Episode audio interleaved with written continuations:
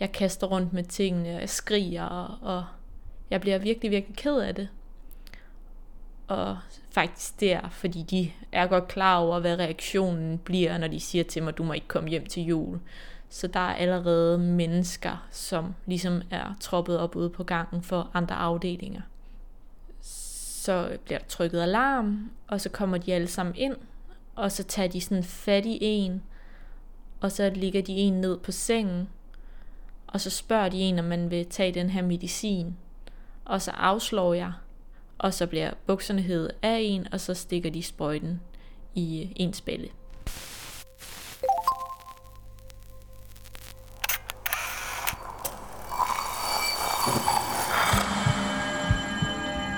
Vi ser os selv i spejlet hver dag. Som regel er det i forbifarten. Vi scanner lige kort, om vi ser ud, som vi skal, inden vi fortsætter vores dag. Vi ser det samme spejlbillede igen og igen i små øjeblikke. Men hvad sker der, når vi tager os tid til at se os selv i spejlet?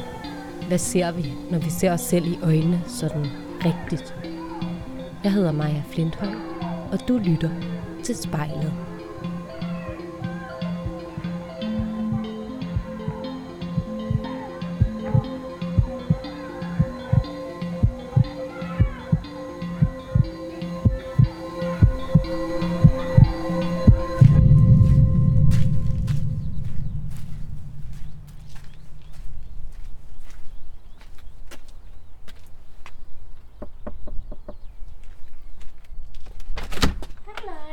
Hej Sofie. Velkommen til. Jo, tak. Og Sofie, bare lige så du ved, så optager jeg lige nu. Det er Ja. fordi, det er for at få sådan lidt stemning. Ah, Så det er bare lige, øh, hvis du synes, det ser mærkeligt ud, at jeg går rundt med den her øh, uldkanin, kan vi nærmest kalde den. På Vestjylland, lidt uden for den lille by Hørve, der bor Sofie. Hun bor i et lille hus, der ligger helt alene neden for en bakketop. Omgivet af grønne marker og raps, der lige nu blomstrer i fuld flor og får markerne til at ligne et stort gult tæppe. Huset er en del af en døgninstitution, for Sofie lever med to diagnoser, anoreksi og Aspergers. Og det har betydet, at hun har været indlagt mange gange på forskellige psykiatriske afdelinger. Og hvordan det har været, det er jeg taget på besøg for at tale med hende om. Det er meget fint. Øhm, det her det er så stuen. Ja. Og, ja. Og så har jeg et roderum, som jeg bruger til mit bagetilbehør, fordi jeg bager en del. Nå, jeg holdt da op. Ja. Kan du prøve at fortælle, hvad er det, der står på hylden der? Øh, der står alle mulige råvarer af forskellige arter. 10 kilo chokolade og sådan lidt. Og så står der min elskede rørmaskine der. Yes. Hvorfor er det, du godt kan lide at bage? Mm, det giver mig sådan en ro i hovedet, og ja, så god til det. Jeg synes, det er rart at være sådan lidt nørdet. Omkring det sådan glutenstreng og sådan noget der. Og så er det mit soveværelse. Og så har jeg et køkken. Og ja, det er ikke så stort, men det er meget hyggeligt. Og så har jeg en lille gang. Og så har jeg et badeværelse. Mm. Og jeg tænker også, Sofie, fordi noget af det specielle, synes jeg, ved dit hjem, Mm. det er jo rent faktisk også det, som vi kan se udenfor. Ja, så har jeg en vild fed udsigt, hvor man bare kan se ud over hele området. Og hvad er det, du står og kigger på ud på nu? Marker. Marker og vindmøller og ja, Og kan du prøve at fortælle om det her sted, fordi det er jo... Ja, hvad kan man sige? Det er jo ikke et helt, helt normalt ordinært Nej. sted. Altså det her, det er en, vi kalder det solhytten, og det er en form for skærmning. Og det vil sige, at øh, jeg er sådan tilknyttet en døgninstitution, og så er solhytten en skærmningsbolig, fordi jeg godt kan få for mange indtryk, og så kan jeg blive rigtig dårlig. Så derfor har jeg ligesom det her lille sommerhusagtige ting, hvor jeg bor selv, og hvor det er så meningen, at jeg skal få mindst muligt ud, input udefra. Hej, øh, jeg hedder Sofie, og jeg er 22 år gammel. Jeg bor på en døgninstitution, fordi jeg har anoreksi og Aspergers. Og i den forbindelse har jeg i løbet af de sidste 6 år været ud og ind af psykiatrisk. Sofie, vi har jo talt lidt om øh, det her med, at du skal i spejlet. Og så øh, talte vi jo også om, at øh, du rent faktisk skulle stå foran spejlet. Men det har du det sådan lidt svært med. Hvorfor det? Altså, jeg synes, det er en lidt sjov øvelse, fordi jeg mener godt, at jeg synes, vi gør det meget konkret. Altså, nu har jeg jo selv autisme, så det vil svare lidt til, man sagde, at det var vigtigt, at øh, vi stak en finger i jorden og rent faktisk gik ud og gjorde det. Altså, lytteren forstår jo godt, hvad vi mener, når vi kalder det spejlet, uden vi behøver at gøre det helt konkret. Så du er netop med på præmissen omkring, at du skal se indad og ligesom kigge dig selv i spejlet. Men så tænker du bare, at det er i overført betydning, eller hvordan? Ja, men et portræt handler jo også om at kunne gå ud og se sig selv udefra. Fordi at ellers er det jo ikke et portræt, hvis man kun kan se den hele en vej fra.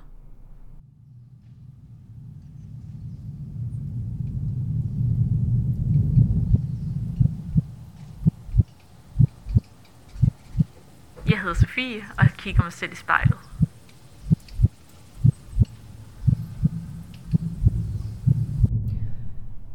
Du var indlagt første gang, da du var 15 år gammel. Yes. Du er 22 år gammel i dag. Altså, hvor mange gange har du været indlagt? Mange gange. Rigtig, rigtig mange gange. I hvert fald rigtig lang tid. Jeg tror sammenlagt, jeg har været indlagt mere end halvandet år.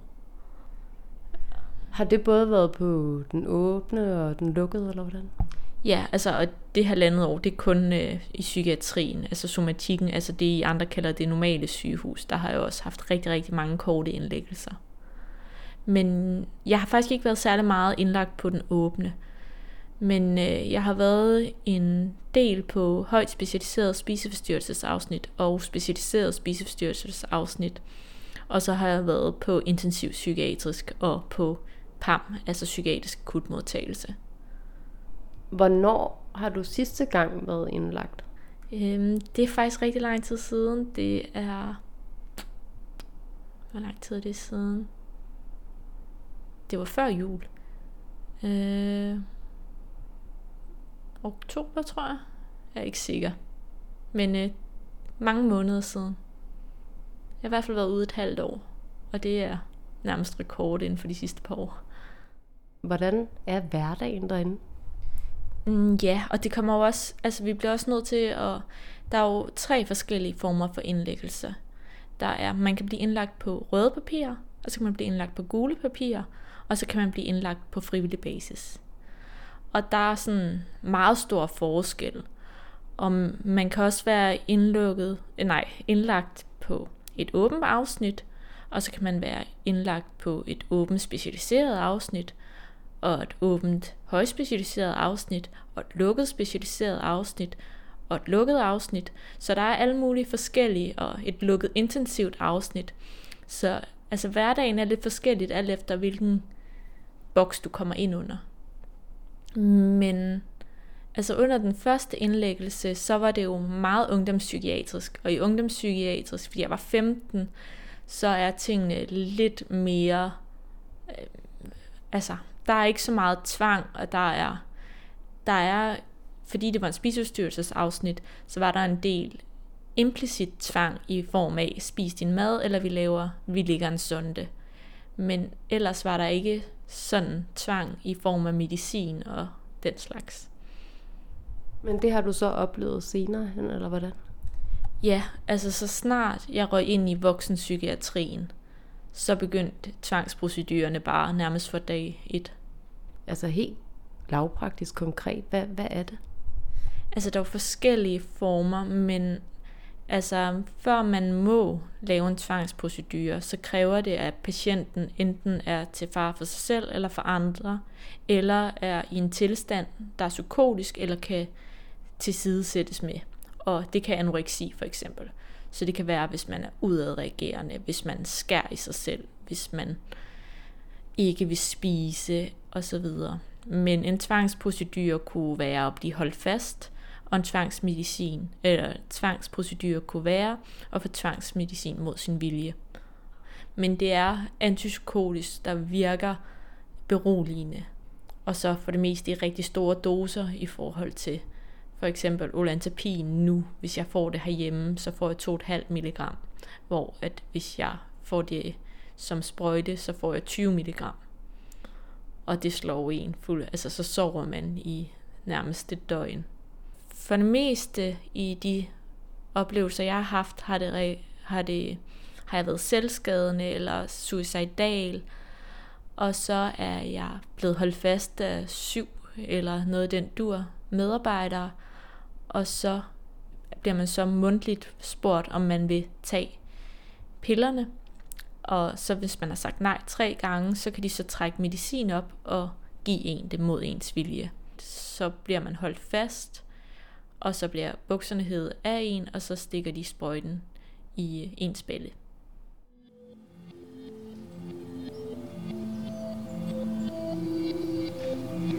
Jeg hedder Sofie, og jeg er 22 år gammel. Jeg bor på en døgninstitution, fordi jeg har anoreksi og Aspergers.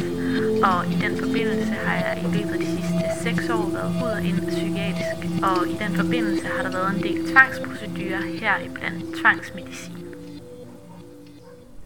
Kan du prøve at fortælle om en af de gange, hvor, hvor du har oplevet det? Ja, det kan jeg godt.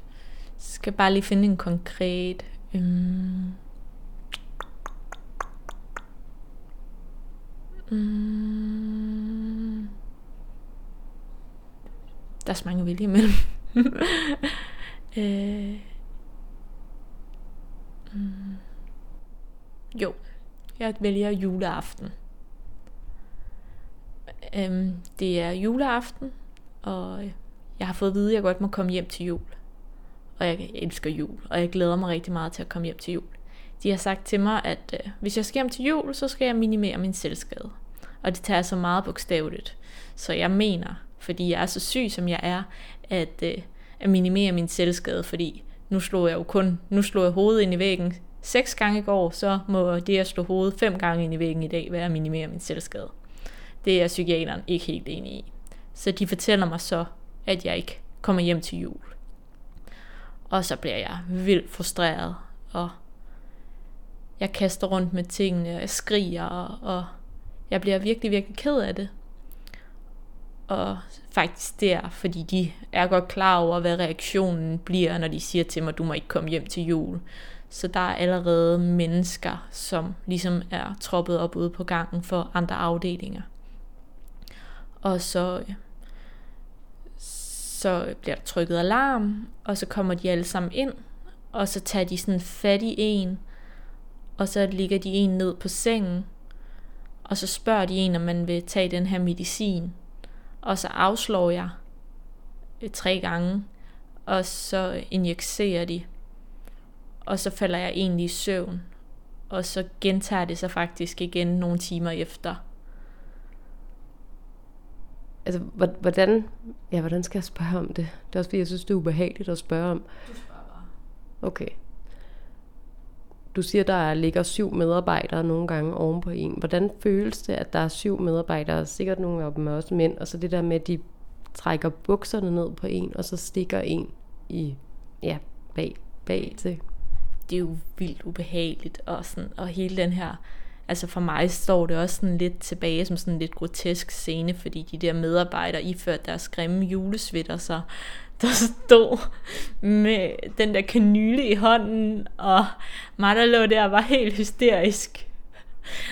Og altså, det var sådan total, altså, altså, nightmares. Jeg tror ikke lige, de havde tænkt over tøjvalget.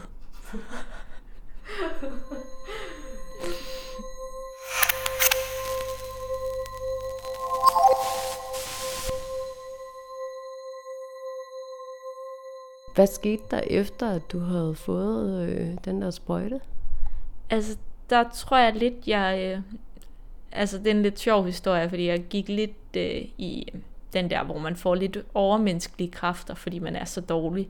Så øh, jeg kravlede over hegnet og tog hjem. Men, men kunne du også det? Altså, du har jo været fuldstændig medicineret.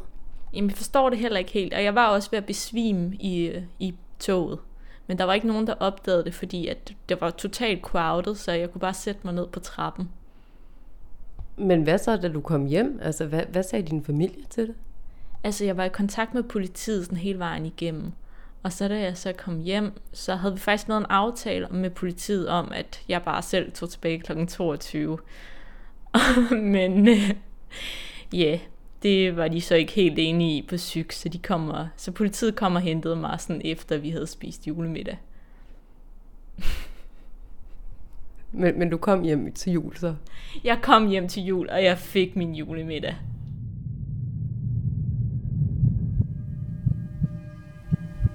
Hej, øh, jeg hedder Sofie, og jeg er 22 år gammel. Jeg bor på en døgninstitution, fordi jeg har anoreksi og Aspergers.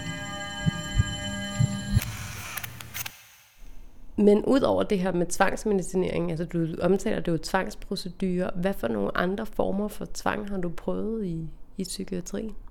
Altså i psykiatrien, så har det været hovedsageligt fastholdelser, tvangsmedicineringer og noget, man kalder sondeberedskab.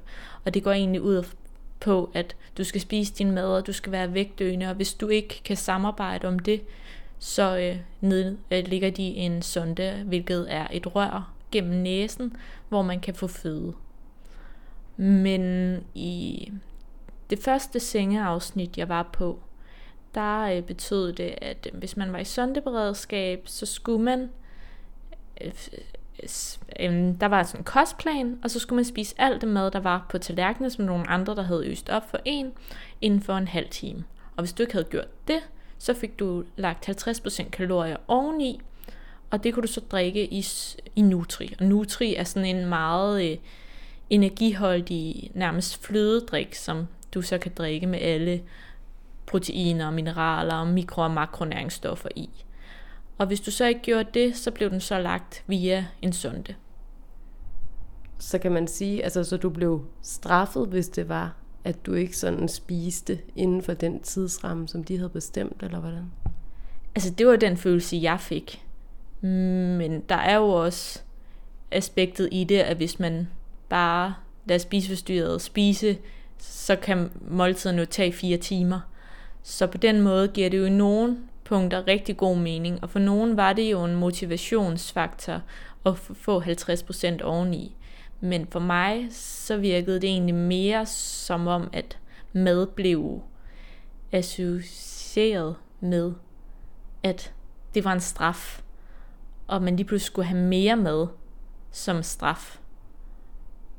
Og det synes jeg egentlig ikke, da jeg kom til et andet sengeafsnit, at der synes jeg mere, jeg spiste for at få det bedre, og mere, jeg spiste for min egen skyld, end jeg gjorde for ikke at få det.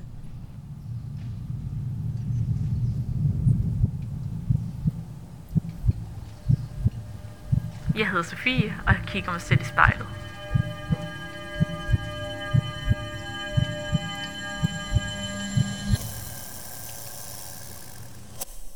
Sofie, hvis det er i orden med dig, vil du så ikke prøve at fortælle os lidt om den sygdom, eller sygdomme i flertal, som du har? Jo, jeg har anoreksi, og jeg har Aspergers. Og øh, hvad for en af dem vil du høre om først? Er det lige meget? At de spiller også lidt ind i hinanden, og det er ikke altid den bedste kombi, fordi også i den danske psykiatri, og det har jo også været en af grundene til, at jeg har været udsat for så meget tvang, det er, at de forskellige specialer ikke taler sammen. Så enten behandler man en Asperger-pige, der er svært selvskadende, eller så behandler man en anoretiker. Man kan ikke behandle begge ting på én gang, men problemet er jo bare, hvis individet er begge ting, så øh, accelererer den ene sygdom, mens den anden bliver behandlet, og så skifter vi lige og behandler den anden sygdom. Sådan at de, der er ikke nogen af dem, der bliver holdt i ave rigtigt. Men min anoreksi, den går ligesom ud på, at jeg er meget fokuseret på, altså det handler ikke om, hvordan jeg ser ud. For mig er det en visualisering over for andre på, at jeg er syg. Fordi jeg har haft rigtig svært hele mit liv, fordi jeg har jo altid haft Asperger, jeg har altid haft massive psykiatriske udfordringer, men folk har haft rigtig svært ved at se det, som i folk har ikke set det. Så min anoreksi har været en måde virkelig at kommunikere klart og tydeligt, jeg er syg. Og nu er min anoreksi jo blevet så meget en del af min identitet, at den er svær at slippe af med, fordi jeg har haft den i seks år. Og hvem er Sofie uden anoreksien? Og ja, og så er der jo min autisme kan jo så også gå ind og spænde ben i forhold til anoreksien.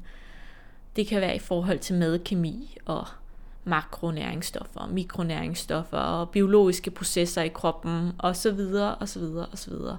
Hvor at det er ekstremt mange tal og ekstremt mange regnestykker og ekstremt mange formler og ekstremt mange regler, man ligesom skal have styr på inde i hovedet, som kan gøre en ekstremt udmattet. Og som jo også gør nogle gange, at den klassiske spiseforstyrrelsesbehandling ikke rigtig passer på mig, fordi min autisme ligesom gør tingene lidt anderledes. Og min autisme, den er sådan, at jeg sådan godt kan være meget sådan konkret tænkende, og jeg har meget brug for en klar plan og struktur.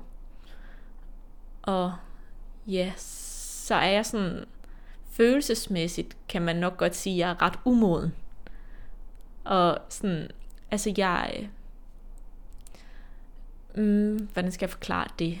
Altså jeg har ikke det samme følelsespektrum som jeg andre, fordi at jeg lidt ligesom et barn også har en lidt mindre forståelse af egen følelsesintensitet osv. Og hvad gør min Asperger mere? Og så har min Asperger jo også nogle positive sider, og det er, at jeg for eksempel er sindssygt god til at se systemer, og jeg er god til at, hvis jeg har et eller andet mål, så er jeg ret god til at gennemføre det. Og ja, yeah, det var sådan umiddelbart. Og det her med anoreksien, hvor du siger, at det faktisk var en måde for dig, og er en måde for dig at vise på, at du er syg mm. med noget andet. Altså handler det om at vise, at du sådan rent fysisk, så, så bliver du tynd, og det ved du godt, at det, hvad kan man sige, farligt, farligt og ser unormalt ud. Og, mm. og på den måde kan du ligesom illustrere over for omverdenen, eller at du er syg, eller hvordan, mm. hvordan er det der? Mm, nu skal jeg lige få det formuleret ordentligt, fordi der er lidt far for det, sådan, øh, jeg får sagt, det er sådan lidt triggeragtigt. Men øh, det kan være lidt ligesom, hvis jeg overdoserer et eller andet medicament for, og så bliver indlagt. Det kan jo også være en måde på at sige, jeg kan simpelthen ikke rumme det, der sker omkring mig. Jeg kan ikke rumme alle kraven, jeg kan ikke rumme det hele, jeg kan ikke rumme at blive voksen, jeg kan ikke. Og så kan man tage det her medicament, og så bliver man indlagt, og så får man ro nogle dage. Det er sådan en, det er sådan en råb om hjælp, eller er det en flugt for virkeligheden, eller hvordan er det? Mm, det er jo en overlevelsesstrategi. Så, så det kan jo, det er mere det der, for mig er det også rigtig svært at tage på i vægt, fordi folk så med det samme tror man har det bedre. Og det er jo og så, altså, det er jo også meget min autisme, der godt kan lide, at tingene følges ad. Og jeg kan synes, at det er meget svært at have en meget rask krop og et meget sygt hoved. Ligeså vel som jeg kan synes, det er meget underligt at have et meget sygt hoved. Og en, altså, det der med, at tingene godt må hænge sammen.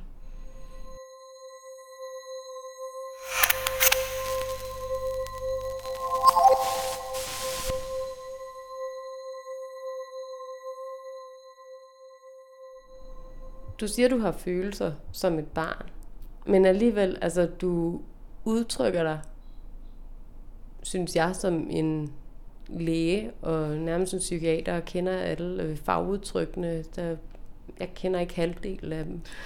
Hvordan er det at være Sofie på 22 år, og så også se dig i forhold til din jævnaldrende? Oplever du noget der? Altså, mit liv kan jo slet ikke sammenlignes i forhold til andre folk på min alder, fordi der er så radikal forskel på, også fordi mit funktionsniveau jo er så lavt, som det er. Og jeg har engang sammenlignet det lidt med, at jeg nogle gange føler, at jeg kører op ad bakke på en etgearet cykel, mens de andre bare tonser afsted på deres racercykler, og stadigvæk prøver at følge med. Og det kan man jo bare ikke. Lige meget hvor hårdt man prøver. Så det her med, at de andre, de kommer jo ligesom videre, og jeg kan jo godt have en følelse af, at jeg står stampe, og det gør jeg jo selvfølgelig ikke, men jeg er jo så altså efterhånden, især i sidste to indlæg, så der er blevet arbejdet meget med det, hvad er et godt liv for mig. Fordi jeg kommer ikke til at have et liv med et 8-16 job, mand og børn og en Volvo. Altså det er urealistisk, men det betyder jo ikke, at jeg kan få, ikke kan få et godt liv på andre præmisser. Så kan det godt være, at jeg skal være en ensom kattedame. Men øh, hvis nu katten er sød, så er det vel også okay. Hvad er det? Hvad er et godt liv for dig? Ja, men det ved jeg heller ikke. Det er jeg også i gang med at finde ud af. Men lige nu, så er jeg meget motiveret af at træne og, og bygge muskler, og jeg kunne godt tænke mig at lave noget ekstrem sport af en eller anden art. Hvad er det, du føler, at de andre på din alder altså ræser op af med i forhold til dig? Altså uddannelse især, det har været noget af det, jeg har været, haft sværest ved. Det her med, at jeg vil jo gerne tage en uddannelse, men jeg kan bare ikke. Lige meget hvor hårdt jeg prøver. Og sådan, altså det har været en af de ting, jeg har haft sværest ved at acceptere. Men også sådan en ting som kærester og mange venner og sådan noget. Fordi det kan jeg heller ikke rumme inde i mit hoved. Og altså jeg er ikke modenhedsmæssigt, jeg er heller ikke kommet til der, hvor man overhovedet begynder at overveje kærester. Så på den måde er jeg jo også bagud på den front.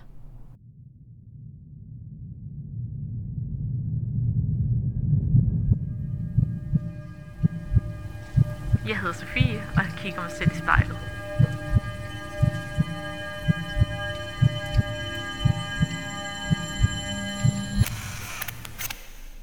Du stillede spørgsmålet faktisk. Hvem er Sofie uden anoreksi? Er det et spørgsmål, som du kan svare på? Altså lige pt. er der ikke nogen Sofie uden anoreksi, men det må vi jo så finde. Det må vi jo få skabt. Men lige nu altså, har jeg jo haft det i så mange år, at det er så indgået en del af min identitet. Har du lyst til, at der skal være en, en Sofie uden anoreksi?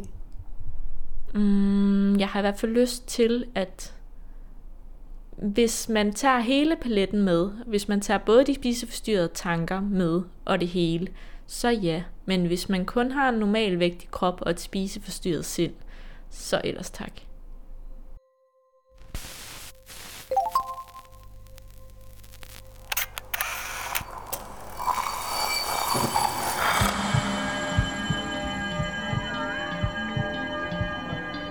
Du har lyttet til spejlet. Produceret af Kontrafej og klippet og tilrettelagt af mig, Maja Flinthøj. Hvis du har noget på hjerte, eller hvis du har en idé til, hvem der skal stå foran spejlet, så skriv til os på Instagram.